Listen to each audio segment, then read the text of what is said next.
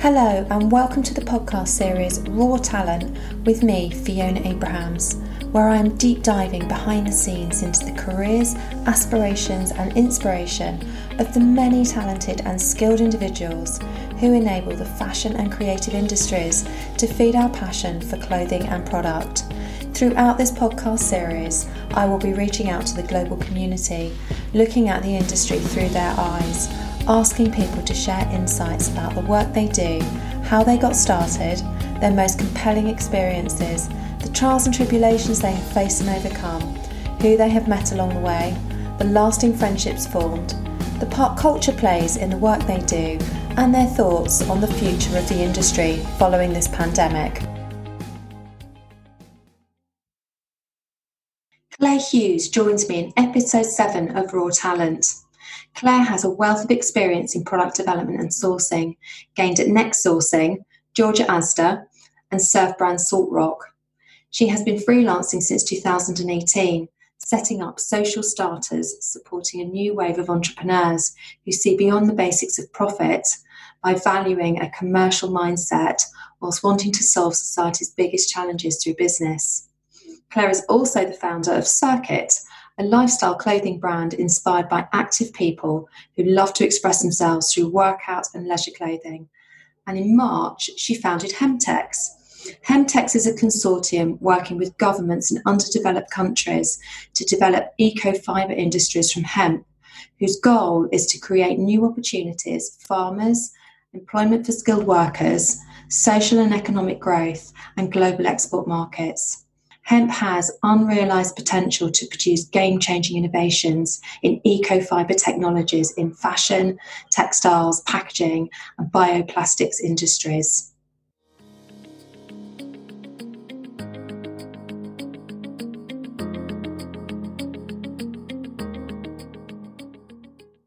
All right, welcome, Claire. It is lovely to see you in sunny, beautiful Devon today. And you've been stuck there since um, the beginning of the lockdown, haven't you?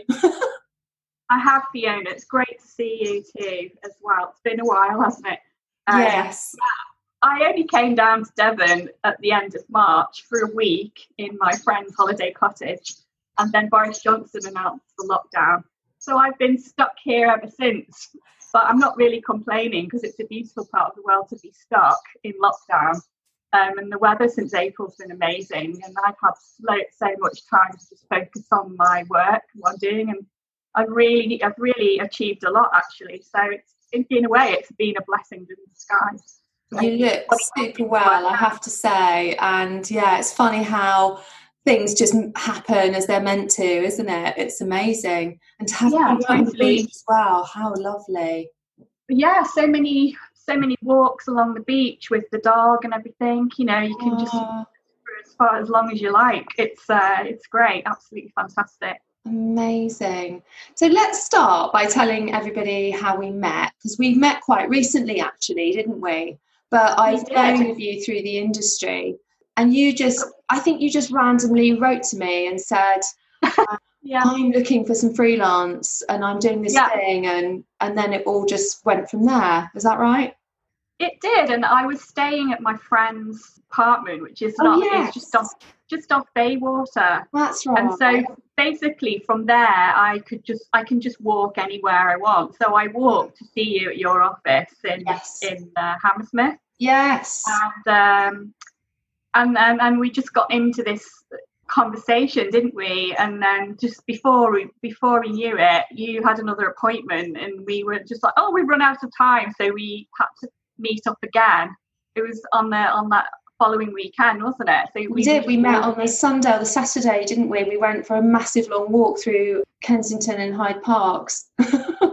yeah, yeah, that's it. We just grabbed a coffee and we and yeah. it was a really nice it was a nice day as well, even it then, was. not it, in March? Yeah. And little did little did we know that it was literally two weeks before the lockdown. Yeah. Um, we kind of met uh, just at the right moment, didn't we? Um, oh, we did. If it was a bit later, we probably would have been. We probably wouldn't have been able to meet up with social distancing and everything. So yeah, it's true. just before the measures kind of really came in. So yeah, yeah. quite good timing. It was very good timing. Let's rewind back to the beginning. Let's tell everyone where did you grow up and sort of what inspired you to get into fashion and the creative industries? Well, I grew up on the Wirral Peninsula, so for anyone who doesn't know where that is, it's in the northwest. Yeah. And one side of the peninsula overlooks Liverpool, and the other side look, overlooks North Wales. So I was more on the side that overlooks Liverpool. Um, so growing up, it's really not very far to just jump on the train and go over to Liverpool for shopping, meeting friends, and going out. You know, Liverpool's a really lively city, Absolutely. whereas whereas Wirral, in contrast, is it's very, because it's a peninsula. It's a lot about sailing and water sports, Yes. and it's it's a lot quieter. So and I used Amazing it contrasts. yeah, and I used to find it a bit boring, if I'm honest. So I used to kind of crave going over, you know, to the parties in Liverpool and everything. So, um, so yeah, there was no one in particular that I knew working in the fashion industry when I was growing up, and there was nobody that particular put the idea in my head um, about working in the fashion industry. But, but I can just remember I've always been creative, and I, I always used to make things when I was younger, all kinds of things. I think my mother also she used to. She was creative, and she used to knit. She used to knit the most amazing Aran sweaters, such complicated designs, things that you pay Wow. that you know hundreds of pounds for. wow. And maybe maybe subconsciously I picked all that it up. dropped off. Yeah. Yeah. And then quite a young age, I started sort of um, thinking, oh, I'd like to make my own clothes. I'll start with some dresses and and I just bought some, you know, the remember the old. I don't even know if they make them now. Uh, sew, sewing kits, you know, you buy the pattern. Oh you yeah. You buy the pattern and it's got all everything comes with it. Yeah, exactly. So anyway, so uh, you know, typical of me, I I don't do things by half. So I just jumped right in the deep end and found probably the most difficult dress pattern I could find. just thought, um, but what I, I used to love going round. There used to be quite a lot of in Liverpool um, fabric warehouses. Yeah. And I just used to enjoy the experience of going round this fabric warehouse. Um, I, I felt I felt like a kid in a candy store, and just I just loved the tou touchy feely. I loved all kinds of different, the, the, a lot of Indian fabrics as well. I can remember just I just loved that sensory experience, and um, it really inspired me. And so I started making my own clothes, and I just I just remember kind of just educating myself really about fabrics, weaves, textures, patterns, everything. and Um, did you then go on to university? Did you decide to sort of go and study it from that from that kind Yeah. of inspiration? So after I did O levels, I went to do um it was a pre-degree requirement if you wanted to do a degree in sort of fashion arts type of industry. Yeah. I did a foundation course in art and design where I did, you know, I you know, I did I used to paint eight foot canvases, oil canvases, five, you know, Yeah. painting. I did sculpture, I did printmaking, and I also did some textile design. So I really enjoyed Yeah. the textile element. Yeah. Um, and then I applied to De Montfort University um, for a, you know, it was either it was either De Montfort or Huddersfield at that time that did textile technology degrees. yes. Um, and so about two thirds of it was about, about technology, about like machines, all the you know how the commercial side of making textiles, but one third of it was following a design um, curriculum as well. yes. So, and I really enjoyed that. And then obviously the it was a four year degree, and the third year of the degree, I was lucky enough to get a placement at the University of Engin- Textile Engineering in Barcelona. So that was Wow. amazing year for me. Wow. I learned I learned to speak Spanish in the process, but um, so that was fantastic. And then in the final year, I did a collection um, based on the inspiration that I'd had in um, Barcelona, the architect Anthony Gaudi and all his architecture. So all Oh. based based on the forms of nature. That's all Yeah. his architecture. is. I, I went to visit all his buildings and everything. Oh. And I even I even got to speak to some university professors that were expert in his style of architecture, and I got to interview them.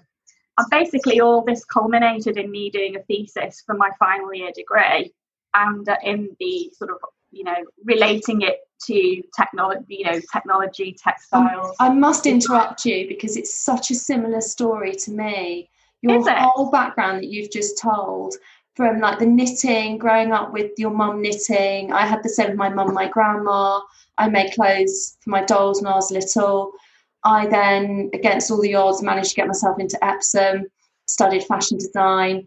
And for my final year, we'd gone on a family holiday to Venice, and I used Venice, Venetian architecture, as the inspiration for my final collection.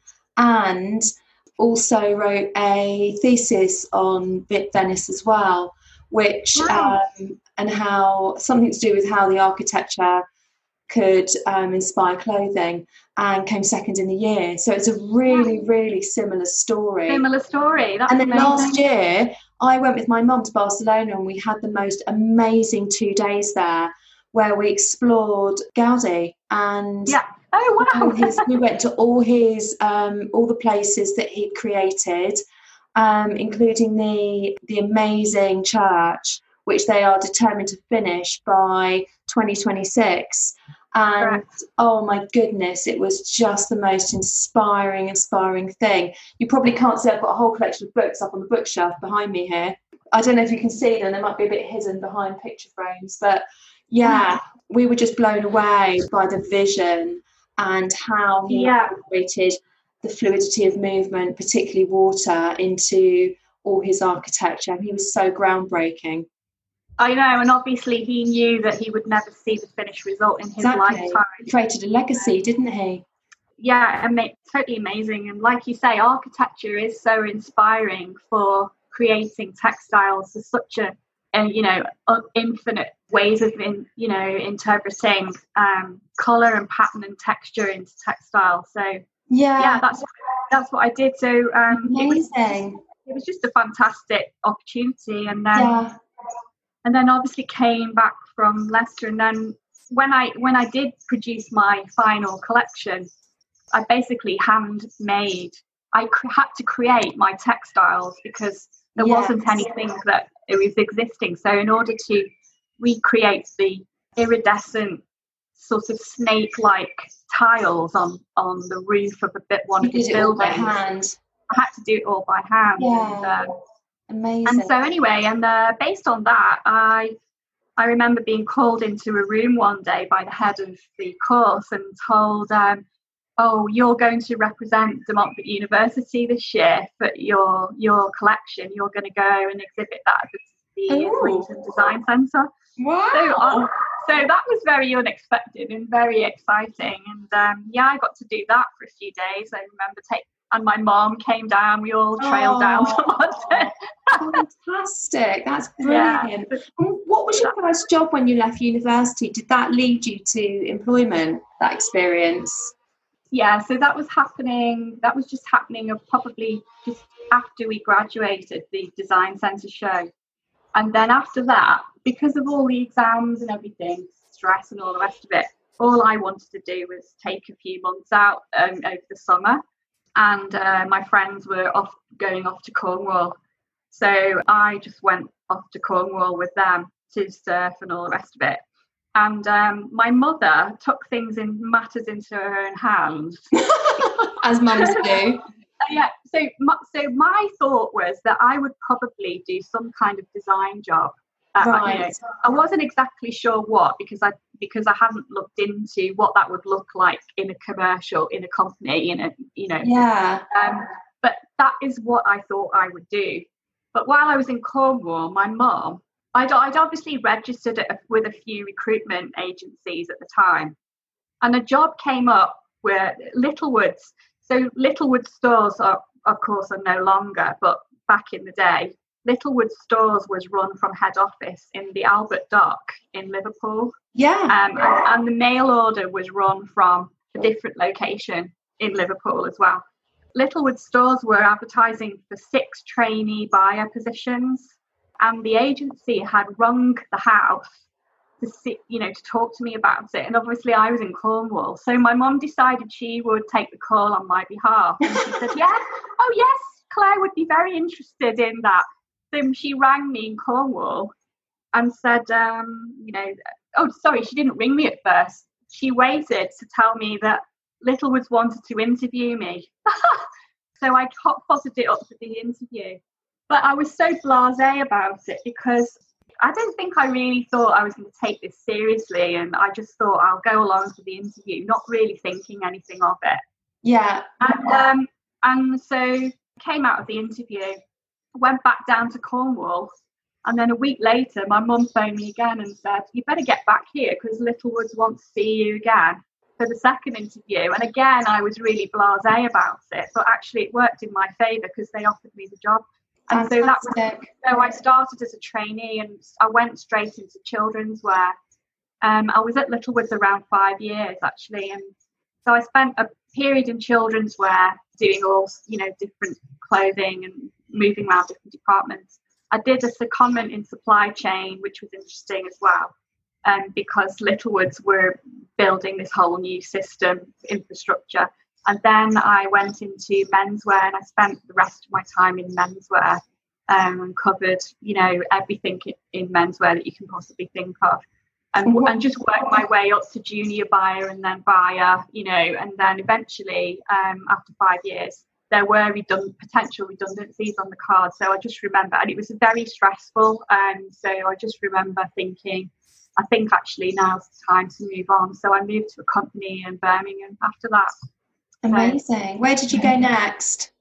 Um, a company called Ciro Citterio, who don't exist oh, I remember anymore. that name.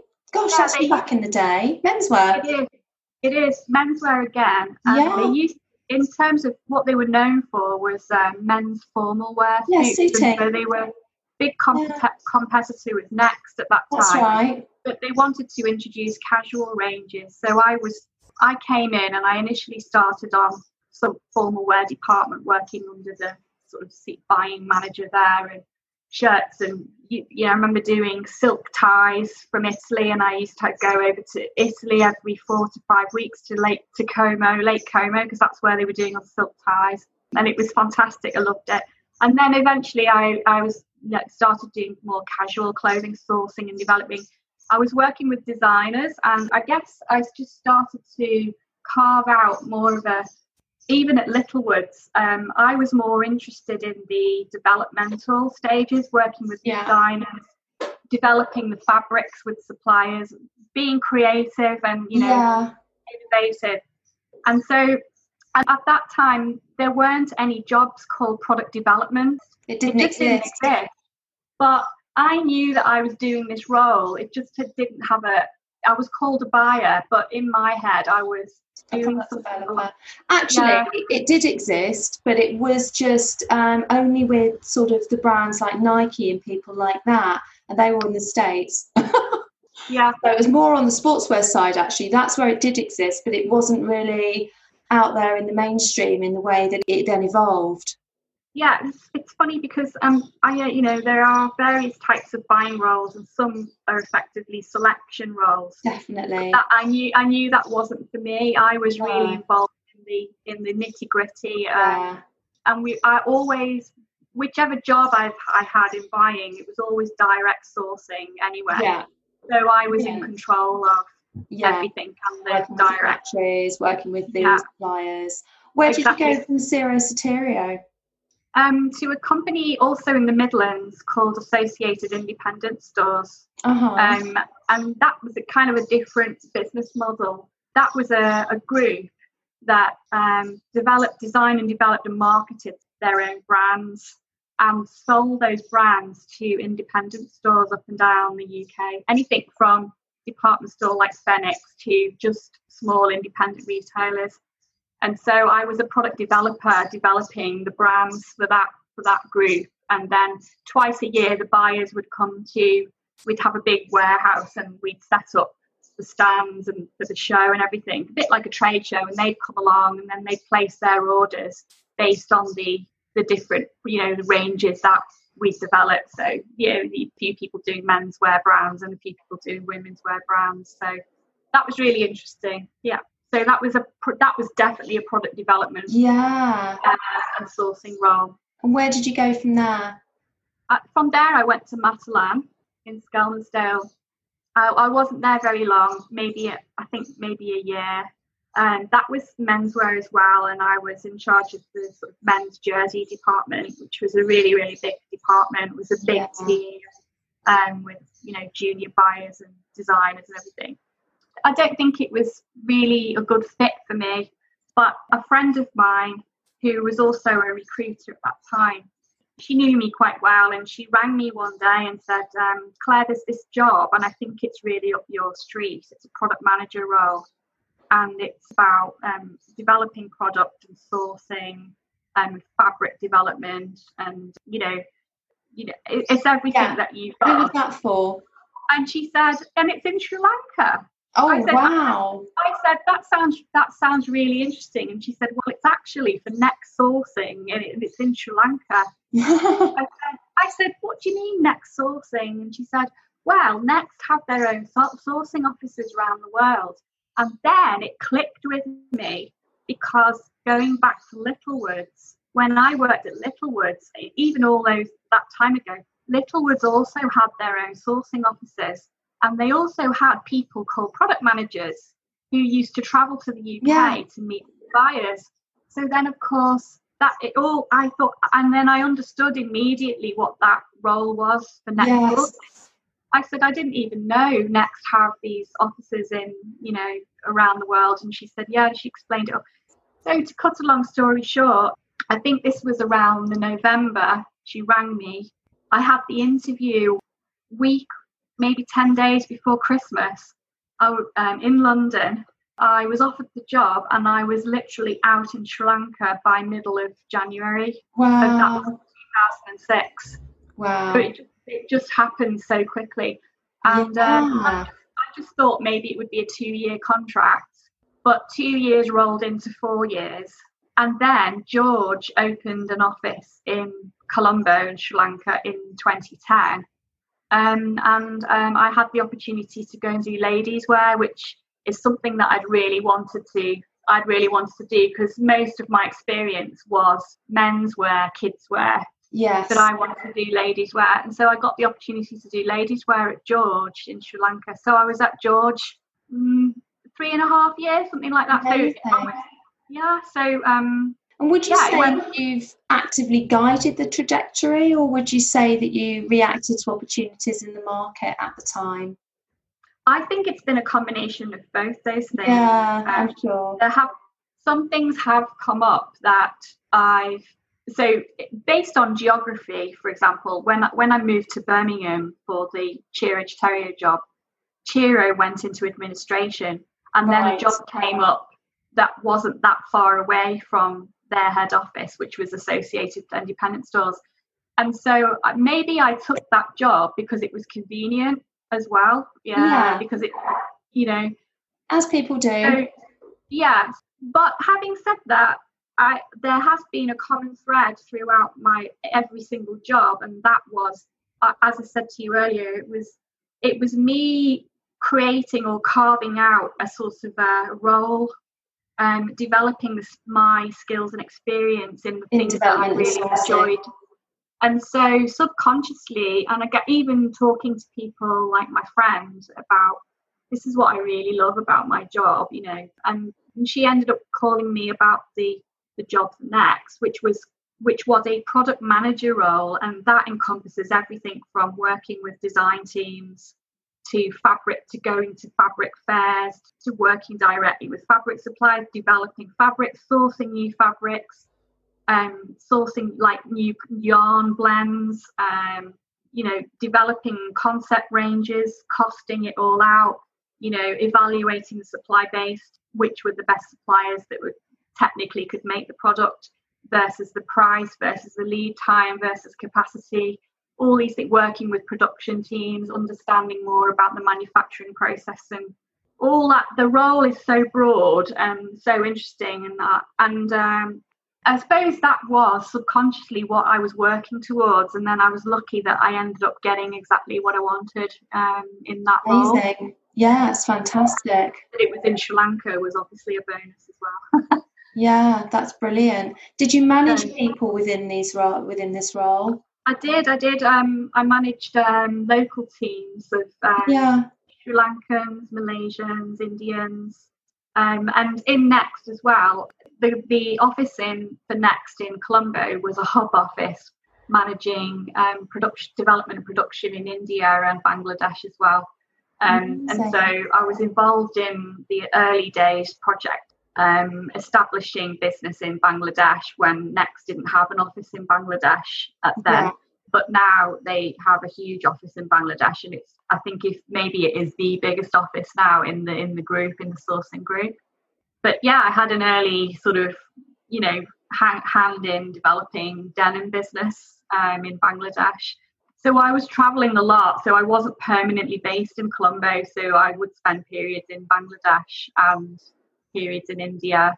And then, you know, so for work trips and then back to the UK five or six times a year. And then, you know, wherever there was a trade show going on. So there was a lot of traveling, but I absolutely thrived on it. It's one of the things that I've always loved about the job. You know, some some people they don't really love it so much. They don't like the traveling part or they don't like being away from their family or for whatever reason. But for me, it's always been a really exciting part of the job. I love it. Um, Fantastic. I don't. I'm not traveling as much these days, and actually, it's one of the things I do really, really miss. Yeah, so, so used to it. Absolutely.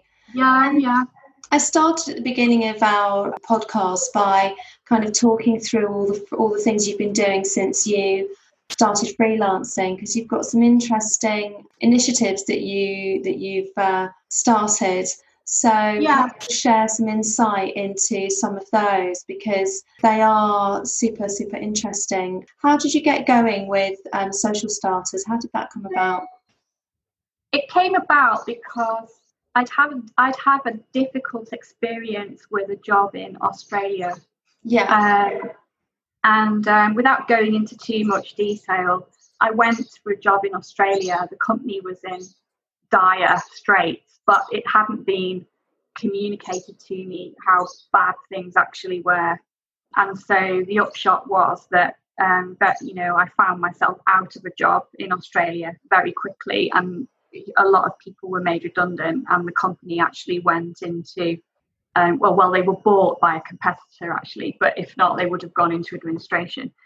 So it was it was a really difficult experience for me, and I became very jaded about the industry, and um, and getting older as well. I thought to myself, um, I'm not I'm not really sure this is still what I want anymore, um, and I, I just felt this need to create something for myself and also give back to in another in another way. And I started looking at social enterprise businesses and um, small social enterprise businesses that, and um, I, I got uh, in touch with social social starters. That's an organization that facilitates experienced people in lots of different industries to become a voluntary consultant for social enterprise businesses that are looking to scale their business from a non-profit into making some kind of profit you know having be, be reliant on charities and um, maybe funding from other government sources. And so the volunteers or the consultants give their time freely you know so they they commit to as many hours a week as you want to really. And so I was placed on a project for a business enterprise in London, and I worked with a guy who had worked for Google and um, another guy who was from Argentina who built this whole electronics company. And we worked collaborative to help this company based in London.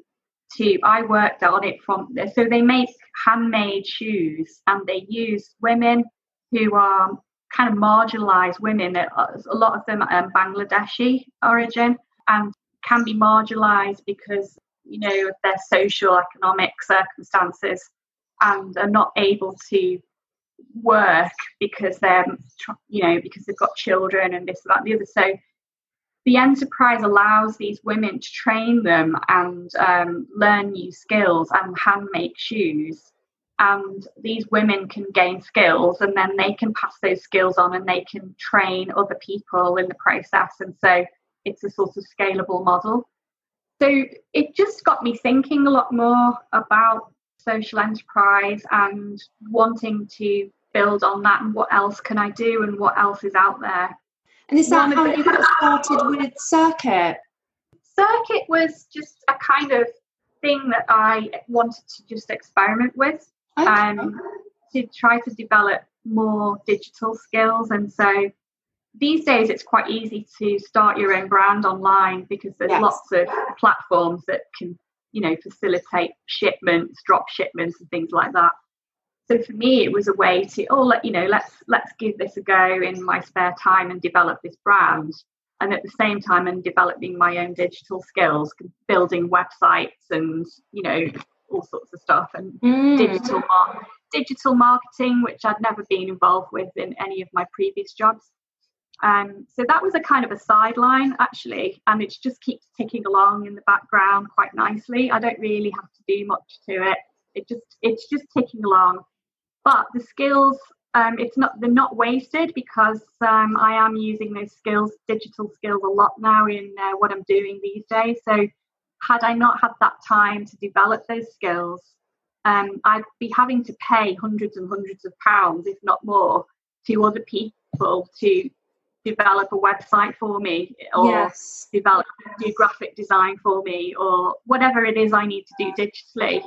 Yeah, um, a lot of that a lot of that I'm able to do myself because I've developed those skills and I'm I've developed it to a point where um, I can do things at speed now as well. So that it's you know all these all these so things that's that kind of supported you with Hemtex and the Hemtex project. Absolutely. Let's tell people a bit about Hemtex and and how that came about. So there was a project that was presented to me about a year ago. So as we know, the fashion industry is a huge contributor to environmental waste, pollution, um, etc., and uses like 90% of the um, fibres we use are fossil fuel based and um, yes and and cotton obviously is not really the sustainable fibre of the future that you would think um, because it's not environmentally friendly and it contributes a lot to pollutants and chemicals and everything that we do in the fashion and jewel our processing and everything if if we did if we used hemp instead of cotton, we wouldn't need to use irrigated land because hemp can grow without water. Um, we wouldn't need to use pesticides and herbicides. Um, we can process hemp without the use of minimal use of water as well, and we don't need to use chemicals. So there are huge advantages there. There's a lot of innovation going on in this space in alternative fibres circular economy and how to produce textiles in a much more eco friendly way.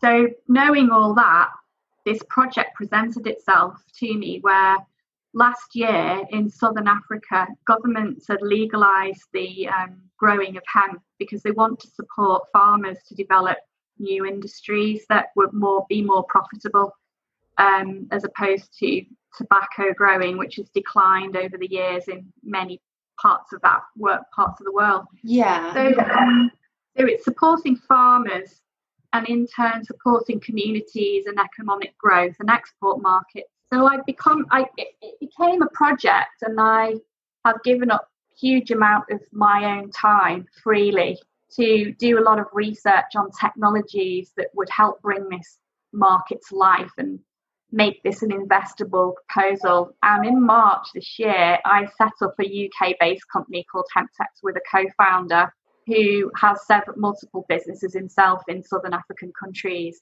So he deals with the business side of things in Africa, and I'm doing all the R and D um, on on hemp products, which is textile fabrics. So we have a partner that has developed and patented a unique technology to cottonize hemp fiber for textile apparel, uh, te- different textile fabrics, whether it's knitted or woven or whatever. And so it is very, very unique. And um, we are working to scale that and develop that business as we speak. So that's turned from a project into a business. And obviously, all the all the digital skills have now come into their own, which is great um, because you know anybody starting a new business will know that you have to try to find cost effective ways of st- startup. Yeah, absolutely. Um, so it, uh, it's really something that I'm really passionate about because I believe that the it will make a huge contribution to this. It's solving the problems that we have um, with hemp as opposed to cotton and environmental issues. So I want to be part of something that's going to have a big impact. I'd like to feel like, you know, that it's something that I can make a contribution to. It's, it's this is me giving back some of my skills and experience into a project which I think is very worthwhile and which also helps sustain um, communities which is so impressive absolutely absolutely in very some of them in very poor countries like right. Malawi yeah, yeah. Um, so if I can do something to help there as well then obviously that will be amazing it will be incredible it will be a real legacy to create something like that and, and, my partner's really passionate as well. Um, so we're both very sort of motivated. Determined. Yeah, yeah, yeah. That's brilliant. What would you say has been your best experience today? You know, if you look back through your career, what stands out? Def- uh, definitely living and working in Sri Lanka. Oh. On so many levels, professionally, um, I developed professionally and personally as well living in Sri Lanka uh, I gained so much experience over that period of time. Um, and experience that you don't even realize, you don't actually realize what you're learning until you're talking to somebody and they kind of feed back something to you, which makes you realize, gosh, yes, that, you know.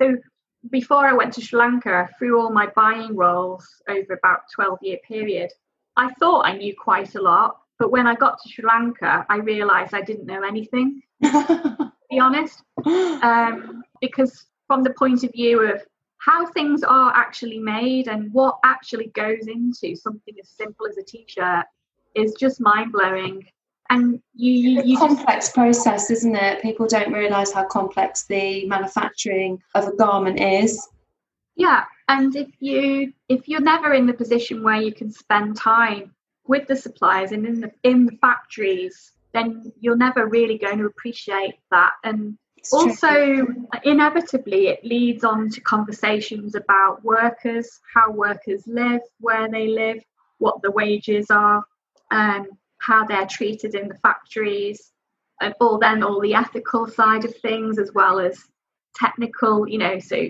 working for mm. George, which is part of Walmart, a huge emphasis, obviously, on um, auditing, factory auditing. But it's not just all the technical auditing side, it's the ethical side as well.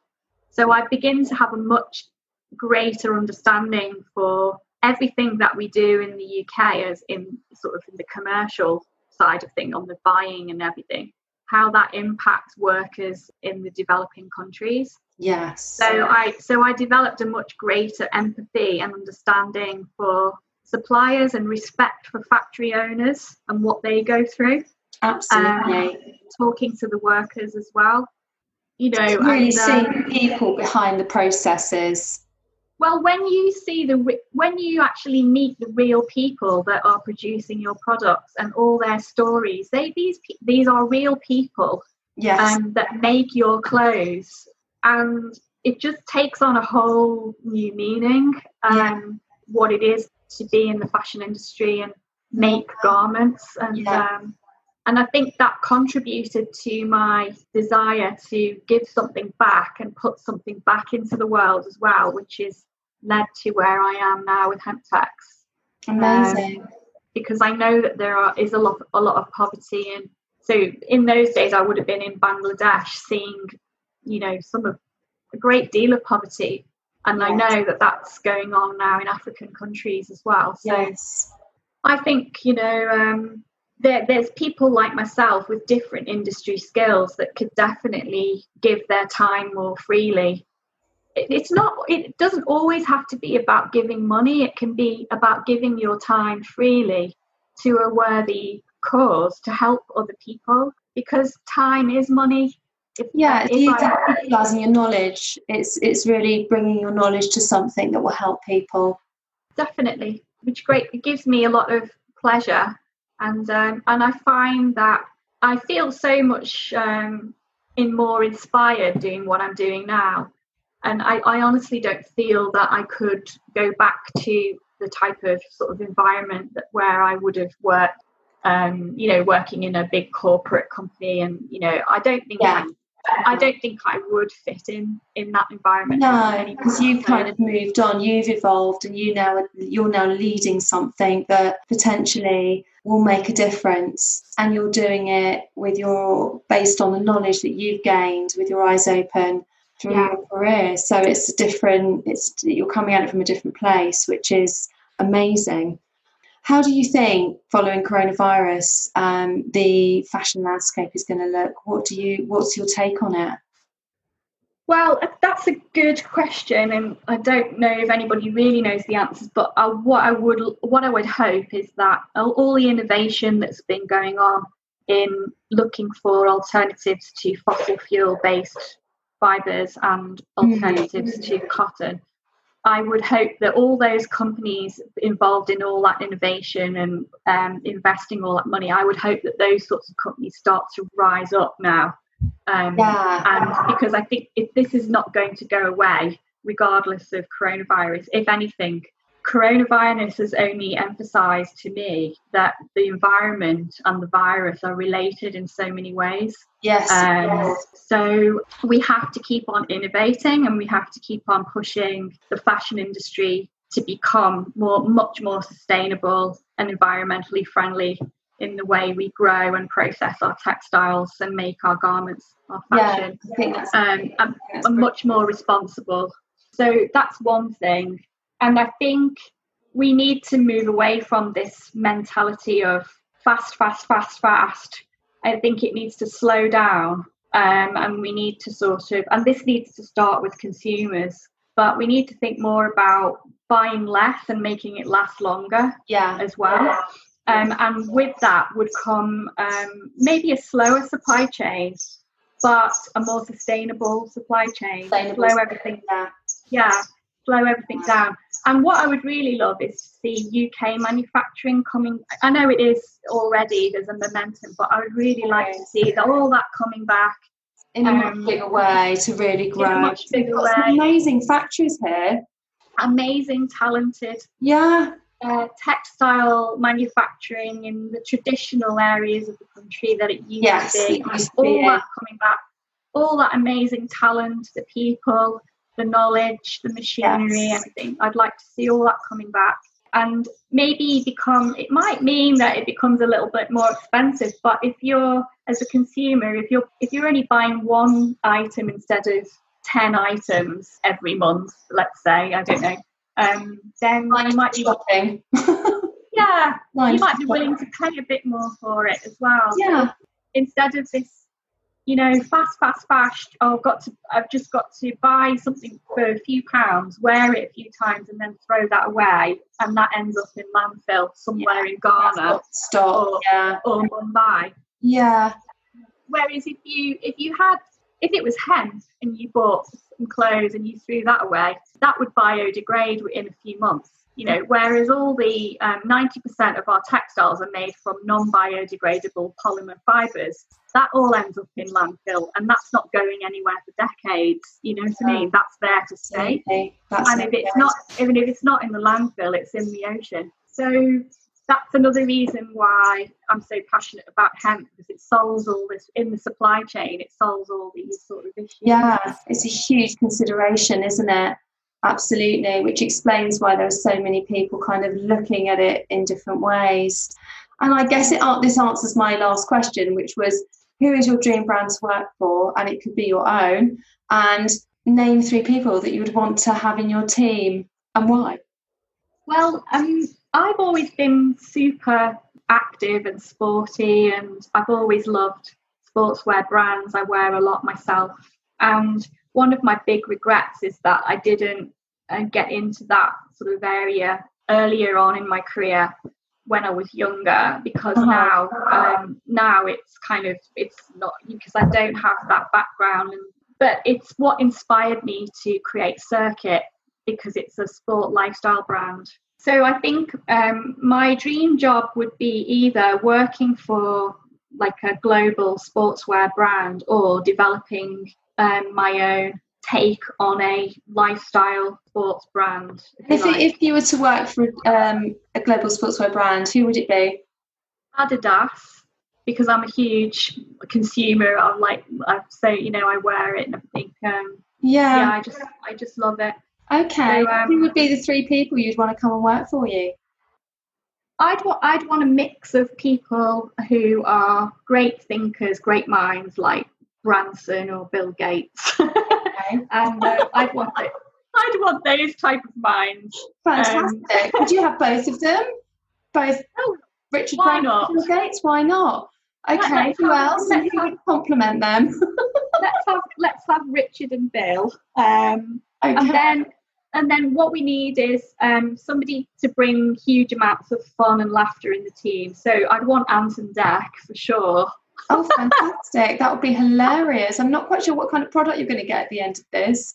It could be interesting. No, no but I'd but I'd want you know for me I go for um, talent over skills any day really. I just want oh, I just want in in so you know, you asked me who I'd like, ultimately, I'd like to build my own brand. Yeah. So if I was building my own team, I'd want the culture to be amazing and yeah, totally. to, it's it, that's so important. And so, so in that sense, um, you know, talent over skills to some degree and, and, and attitude and personality is so important. Yeah.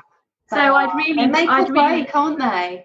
It makes Absolutely. something. Yeah. So yeah, I know it sounds a bit funny, but yeah, I, I just Ant and Dec bring those kinds of qualities. something they like do. that. They're so funny and they just that just the things they come out with are hilarious. And um and then I'd want sort of people who are risk takers. Yeah. And so pe- people that you know extreme sport type of personality. Yeah. I'd be probably be thinking of some. Who's your icon? Who would you? Who who inspires you on an extreme sports level? Actually, some uh, you know some of the top bo- boxers actually are like Anthony. Joshua, boxing and skiers, top skiers, um, and you know Olympians. I can't. There's so many really. I don't. So just, it's just yeah, but then because people at that level of their game, sports wise, they've developed all these you know mental processes to be able to get to where they are yes. they're very st- strong-willed strong-minded determined resilient all the qualities that you'd want in a in a in a team so i think you know sports people they bring the right sort of skills to the team as well so yeah, you've got I totally you've got those and the big thinkers and then the people with personality that bring some and they all and it all rubs off that's the thing that when you yeah. you know having done a lot of recruitment for Nike back in the day, it was so inspiring to work with all the product developers, product managers, the creative uh, directors, and particularly when it was with the sports teams directly, and it was um, and dealing with um, the pro sports people. And even today, like some of the guys that I placed there back in the day are out in Portland, still working for the brand. And it was just the most inspiring thing hearing about their jobs and what they were doing and it all rubs off and it all kind of filters through the whole everybody ends up soaking up that mindset of, of how you need to be to really achieve at that level that high high level that filters yeah. through the company it's amazing yeah. It's really inspiring yeah. we were so inspired as like a you know, bolt on partner to have the privilege to be a part of that and, and, and gain just a tiny, tiny, tiny bit of that stardust, have that sprinkled on us was incredible. I used to be so motivated to find them people, and even today, I had a role at Rapha actually a few years ago where they needed to hire a production um, person, and I ended up placing one of my old Nike candidates. Excellent. Excellent. Yeah, because I know the mindset and I know how they think. So it's really interesting that you that you said that. It yeah, I think it's, sure. it's one of my it's one of my biggest regrets though that um, at the start of my career, knowing what I know now, I definitely would have gone. I would have tried to get into a sportswear business at, earlier in my career. Yeah. Um, well, hindsight's a wonderful thing. Never have regrets because you can't change it. You did what you did, and you do have the most Yeah. fascinating journey, actually. Yeah, So- thank you. yeah, no, it's all good. It's all good. I think um, it's it's about you know you you do what you can do at the time with the knowledge you have. Yeah, that's right. And that's it. Yeah. Yeah. And you know where you start out, where you live in the country, also has an impact on the choices you make. So It does. yeah, massively. The right. industry is very different in London compared to the north. It's different Yeah. in Scotland. It's different again down in the south. There's there's definitely that you've definitely got that different demographic impact for sure. Definitely. Yeah. De- definitely. I probably didn't appreciate back then exactly what you've just said. Um, but you're right. It, where you're, where you originally come from, your job, the geography in itself, it's um, it, dicta- it dictates a lot, really. It dictates a lot. It does. It, it Yeah. really does influence what you do. And also, when we're younger, we don't always, we're not always ready to go like shooting off around the world or even shooting off out of our local area. You know, we do tend to be creatures of habit, and sometimes we we're happy to go and do these things, but not always. So it just Yeah. depends on who you are really and the circumstances around you. So I think there's there's lots of elements at play with all of this. But you've made the Yeah. it and you've Yeah. amazing knowledge and I can't wait to see what you do with Hemtex. It's going to be really exciting. Yeah. Thank you. Yeah. I um, yeah. I can't wait to see what we're going to do with hashtag. Watch this space. space. Yeah. Yeah. We'll have to Yeah, have round two at some point. We'll give it a bit more time to evolve and we'll jump Yeah. on another podcast. Yeah. Definitely. You. yeah. Definitely. Well, thank you brilliant. very much Thank you well. so much. It's been so good to talk to you today. And um, yeah, I think what you're doing with these podcasts is fantastic, and I wish you all the best with that. And I can't wait to hear. I can't wait to hear all your other interviews as well. Yeah, with all these, all these other people and all their other stories and everything. It'll be fascinating. Yeah, it's pretty diverse. You know, it, it's so interesting because I, I, my candidate base is all global. So speaking to all sorts of different people, hearing them share their experiences, it's it's really interesting. There's lots of common threads that come through about around culture and how people want to work with people that they like. They want to work with product that they believe in. The sustainability and the ethical values are really important to people, particularly working in the industry. That's a massive emphasis because people know what goes into the supply chain, as you were describing earlier. They're aware of the processes and they're really conscious about the fact that the industry must shift and it's it's got to work in a more sustainable way that has a much less harsh impact on our environment. I think within the industry there is a consensus around that. That definitely comes through from talking to people. I'm sure you can bring together a big community now, you know, on this subject. So it, it should be really interesting to see how this evolves.